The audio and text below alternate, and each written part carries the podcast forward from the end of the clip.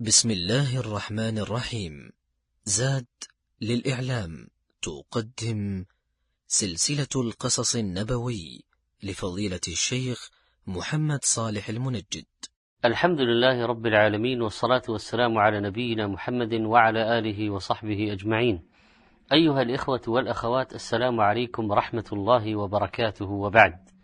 فنعيش مع دوحة أخرى من دوحات السنة النبوية في أخبار من سبق.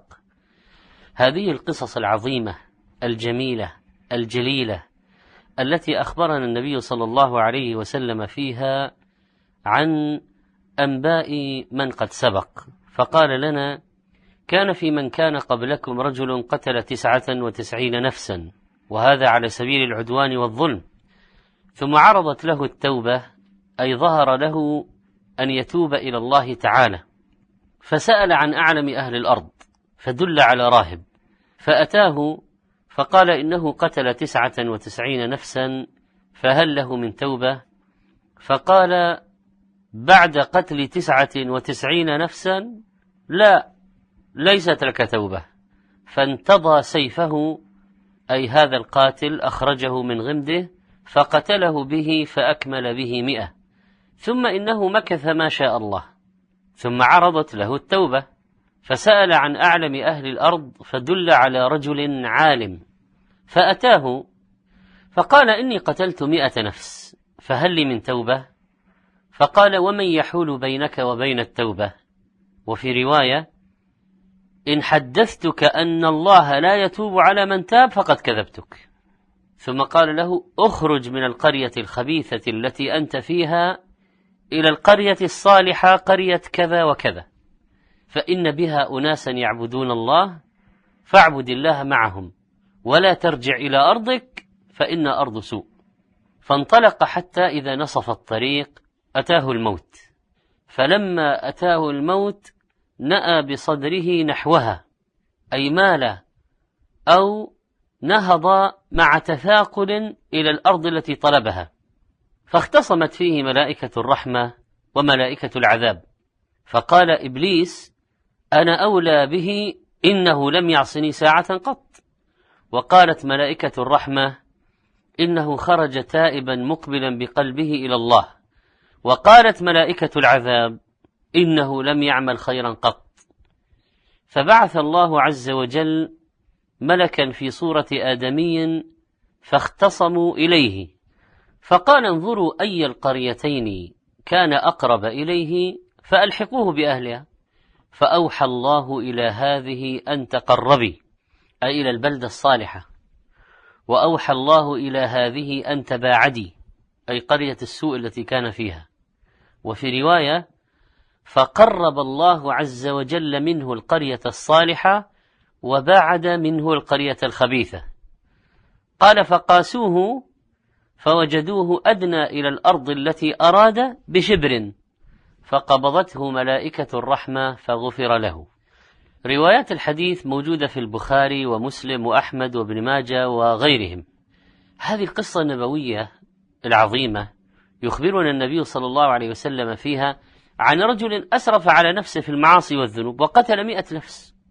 ولكن هذه الذنوب لم تقلع من نفسه كل نوازع الخير ولم تقضي على كل خير بل بقي شيء بقي بصيص من نور وبقية من مخافة ولذلك حدثته نفسه بالتوبة والعودة إلى الله لكنه تساءل كبقية العصاة والمذنبين هل يقبل الله توبتي بعد أن فعلت كل ما فعلت؟ فلم يستطع أن يفتي نفسه فخرج يبحث عن عالم يفتيه وهو يعلم أن مسألته كبيرة ولا يستطيع أن يفتيه فيها إلا من عظم علمه. ولذلك سأل عن أعلم أهل الأرض ولم يقدر لمن دله على من يفتيه أن يدله على أعلم أهل الأرض فعلا لأن العبادة والزهد يختلط عند كثير من الناس بالخبير بالعلم فيظنون العابد الزاهد عالما ولكن ليس بالضرورة أن يكون كذلك. فقد دلوه على رجل راهب والرهبان في الغالب كثيرو العبادة قليلو العلم. أقبل صاحبنا إلى الراهب الذي دل عليه فاستمع الراهب لمسألته فاستعظم ذنبه واستهول ما فعل وظن أن رحمة الله تضيق عن هذا فمن جهله أفتاه بأنه لا توبة له ومثل هذا الذي قتل تسعة وتسعين لن تسعه رحمة الله. جهل برحمة الله.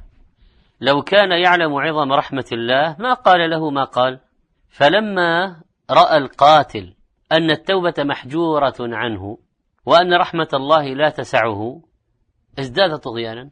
لما رأى أنه لا فائدة من التوبة إذا فليكمل المشوار وليقتل هذا يكمل به السجل الحافل وأتم بقتله المئة. إنجاز.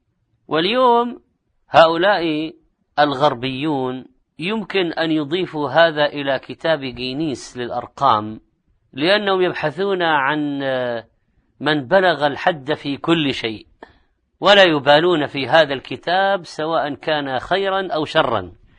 قتل ذلك الرجل الراهب لكنه لم يقتنع بجوابه فلا زال عنده شيء في نفسه يحيك ولذلك عرضت له التوبة مرة أخرى.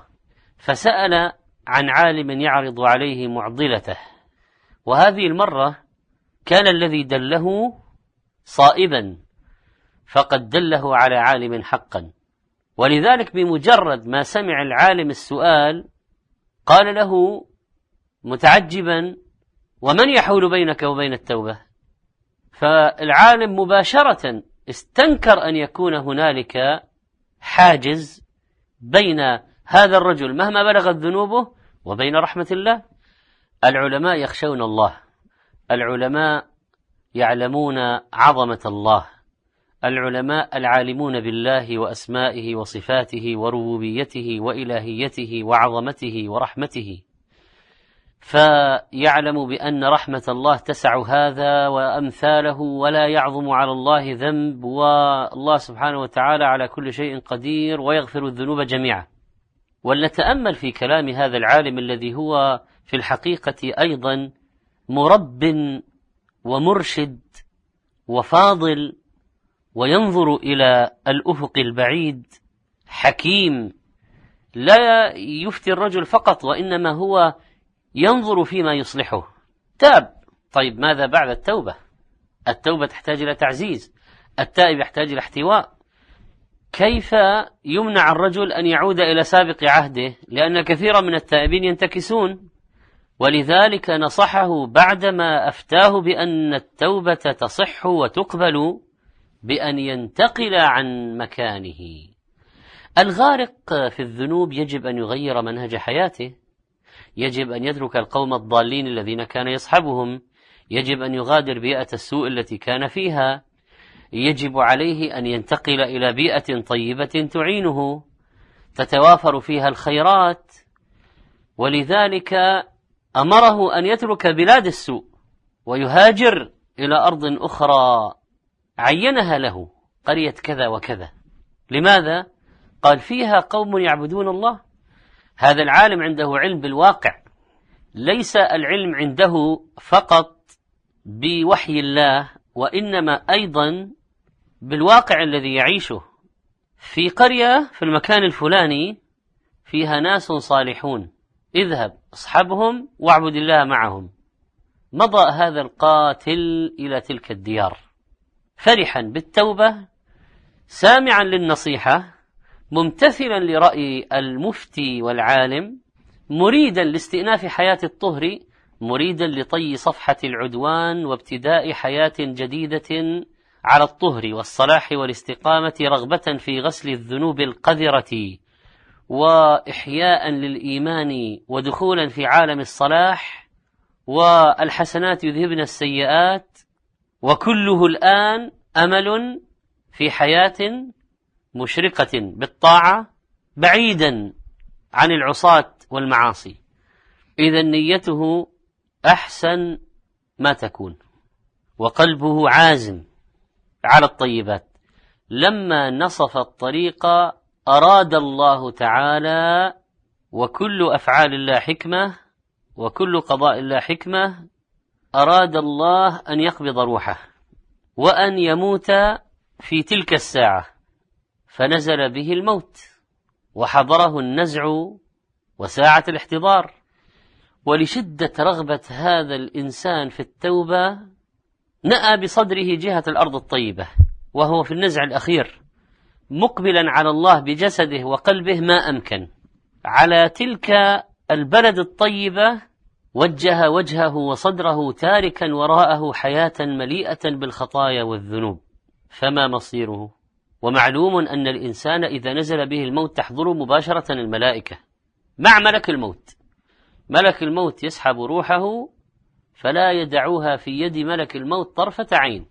إما أن تأخذ ملائكة الرحمة وإما أن تأخذ ملائكة العذاب. يجلسون منه مد بصره.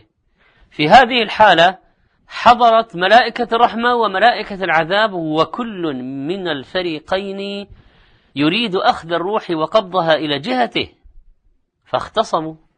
كل يريد أن يلي أمر هذا الرجل وأن يتكفل به على طريقته وما آه، جعله الله عنده فملائكة الرحمة عندها حنوط من الجنة وكفن من الجنة وبشارات واستقبال جميل للغاية. وملائكة العذاب عندها حنوط من النار وكفن من النار ونهر وقهر يضربون وجوههم وأدبارهم عند الموت. ملائكة الرحمة تقول تاب وأناب وجاء مقبلا. ملائكة العذاب تقول قتل مئة نفس. وجاء إبليس ليشهد أيضا ويدلي بدلوه ويقول إنه لم يعصني قط. فأرسل الله تعالى ملكا في صورة إنسان. والله يقضي بين الملائكة. الملائكة تختصم. والله عز وجل أخبرنا في كتابه عن الملأ الأعلى إذ يختصمون. واختصام الملأ الأعلى والملائكة ليس مثل اختصام البشر ومضاربات وأحقاد لا. لكن كل يدلي بدلوه ورأيه وحجته وحجة مقابل حجة ورأي مقابل رأي. حديث اختصام الملأ الأعلى في أي شيء كانوا يختصمون في الكفارات والدرجات. هنا حصل الاختصام في مصير هذا الإنسان. ولذلك حكم بينهم رب العالمين وأرسل إليهم ملكا في صورة إنسان. فهذا الملك أبدى رأيا عادلا. أمرهم أن يقيسوا ما بين الأرضين. أرض الظلم وأرض الفساد أرض الطاعة وأرض المعصية. أرض الأخيار وأرض الأشرار. ثم انظر رحمة رب العالمين. ثم أمر الله الأرض الخيرة أن تتقارب. والأرض الظالمة أن تتباعد. والله إذا أمر الأرض تنفذ يأتي طوعا أو كرها قالت أتينا طائعين. بعد التقرب والتباعد وبالقياس والملائكة قياسها دقيق لا يخطئ. ليس مثل قياسنا نحن البشر بأجهزتنا القاصرة وجدوه أقرب إلى أرض الصالحين بشبر. ولعل هذا الشبر هو الذي كانت حركته عندما نأى بصدره وهو في النزع الأخير كان هو السبب في حصول هذا الشبر. فتولته ملائكة الرحمة وقبضت روحه إليها وغفرت له ذنوبه العظيمة. في هذه القصة أيها الإخوة والأخوات في الحقيقة جملة من الدروس والعبر. هذه قصة تفتح باب الأمل لكل عاص مهما بلغت ذنوبه. بعض الناس يقولون صلاة تركناها وصيام تركناها وزكاة ما أديناها. الحج ما رأينا بيت الله ولا رأينا الكعبة عشرات السنين. الفواحش كلها اقترفناها خمر زنا لواط سرقة رشوة كذب اعتداء. كل المعاصي التي تخطر بالبال دخلنا فيها ولنا فيها نصيب. نقول إذا فتح الله التوبة للكافرين قل للذين كفروا إن ينتهوا يغفر لهم ما قد سلف. فكيف بمن تاب.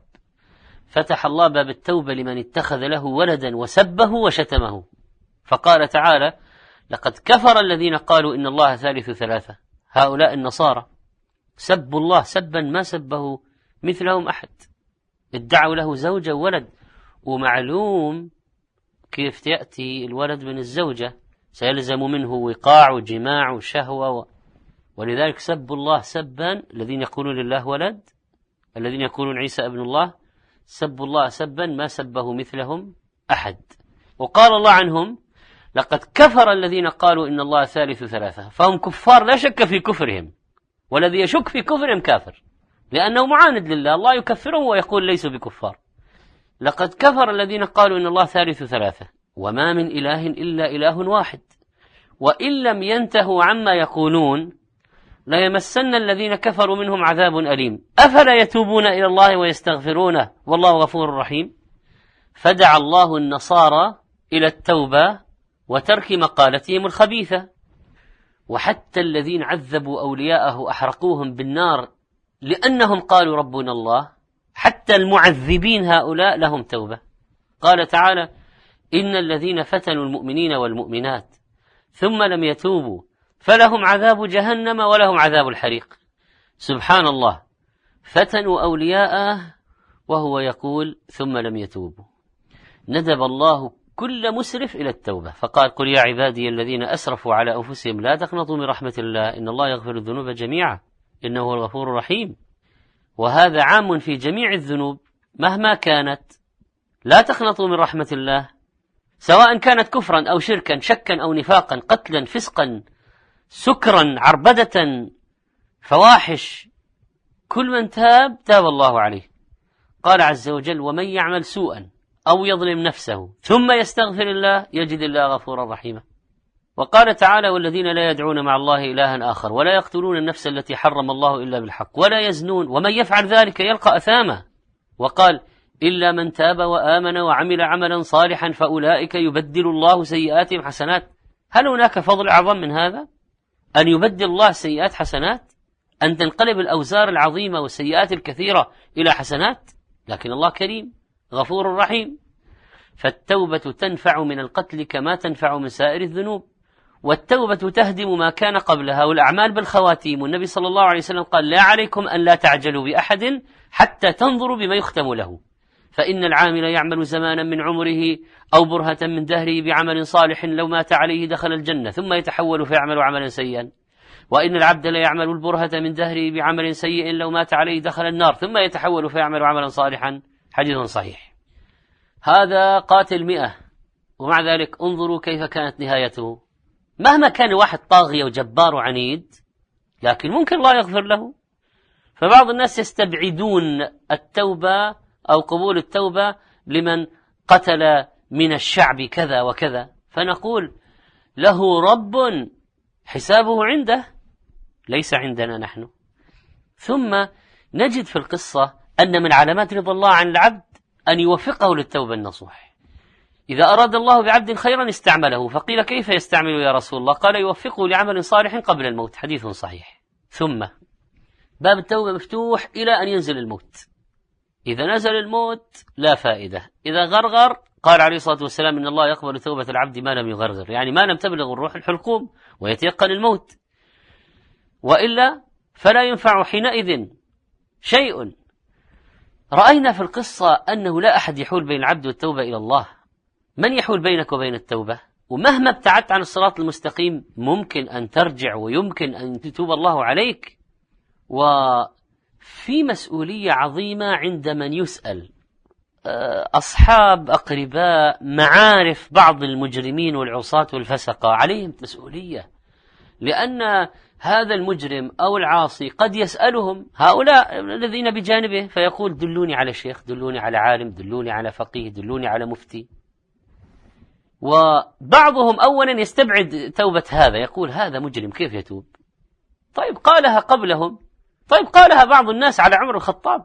قال آه، يعني لا يسلم عمر حتى يسلم حمار الخطاب. طبعا الحمار عندهم كيف يسلم؟ لكن أسلم عمر صار من كبار أولياء الله. وثالث رجل في الإسلام بعد النبي صلى الله عليه وسلم والصديق فالذين حول العاصي عليهم مسؤولية أن يدلوه على عالم على فقيه على داعية على حكيم يرشده.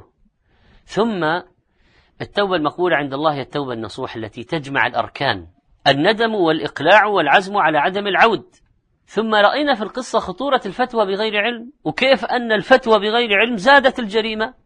الإفتاء بغير علم خطره عظيم. ولا يجوز لأحد أن يقول على الله بلا علم. والذي يدخل في الفتوى وهو ليس مؤهلا لها يضل ويضل ويتسبب بزيادة الشر وزيادة الفساد. وبعض الناس اليوم يتصدرون الفتاوى وليسوا بأهل لها. وربما اقتحموا عالم الفضائيات في هذا الجانب والناس يقولون يا شيخ يا شيخ وليس لهم في العلم نصيب. ولذلك من المهم جدا حتى للعامي أن يفرق بين الزاهد وبين العالم بين صاحب العبادات وبين الفقيه.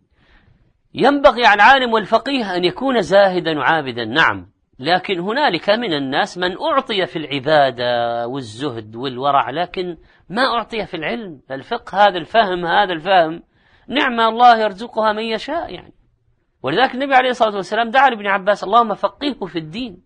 في ناس فيهم صلاح وخير ودين لكن ما عنده قدرة على الإفتاء ولا عنده فقه وفهم. ما في فهم الكافي لأن يفتي. بعض الناس ما يفرق بين الخطيب والمفتي ما يفرق بين الشاعر المسلم وبين المفتي بين الأديب وبين المفتي. ولذلك إن هذا العلم دين فانظروا عما تأخذون دينكم. ثم نلاحظ أيها الإخوة والأخوات من هذه القصة مفارقة مكان الذنب. والواحد يبتعد عن مكان الشر يبتعد عن أهل الفساد يعيش بين قوم صالحين متعبدين. ولذلك بعض الشباب الذين يتوبون ولا يراعون هذه المسألة ولا يغادرون مكان المعصية ولا يبدلون أصحاب السابقين ينتكسون يعودون مرة أخرى. يا أخي اقطع العلاقات كلها خلاص أرقام الجوالات انتهى. هذه التي كانت يدلونك على السوء العناوين آه، صور أفلام يعني أي شيء يعيدك إلى الماضي بيئة شر بيئة معصية غيرها خلاص حتى تستقيم. وإلا ستذكرك والحنين أحيانا إلى المعصية. أو إبليس يعني لا زال يلقي في خاطر الإنسان وفي روعه وفي نفسه قضية يذكره بالماضي يذكره بالماضي. ولذلك فإن مغادرة مكان الشر إلى المكان الطيب مهم جدا ومن لوازم التوبة. والهجرة ما هي فائدتها؟ المهاجر إلى الله يحصل له الخير والبركة بهذه الهجرة وهذا الانتقال إلى المكان الطيب. نحن لا نيأس من رحمة الله. ونسأل الله أن يتوب علينا وأن يفقهنا في دينه وأن يرزقنا صحبة الأخيار وأن يبعد عنا الأشرار والفجار ويكفينا الذين يمكرون مكر الليل والنهار. إنه سميع مجيب. أستودعكم الله إلى لقاء آخر. والسلام عليكم ورحمة الله وبركاته.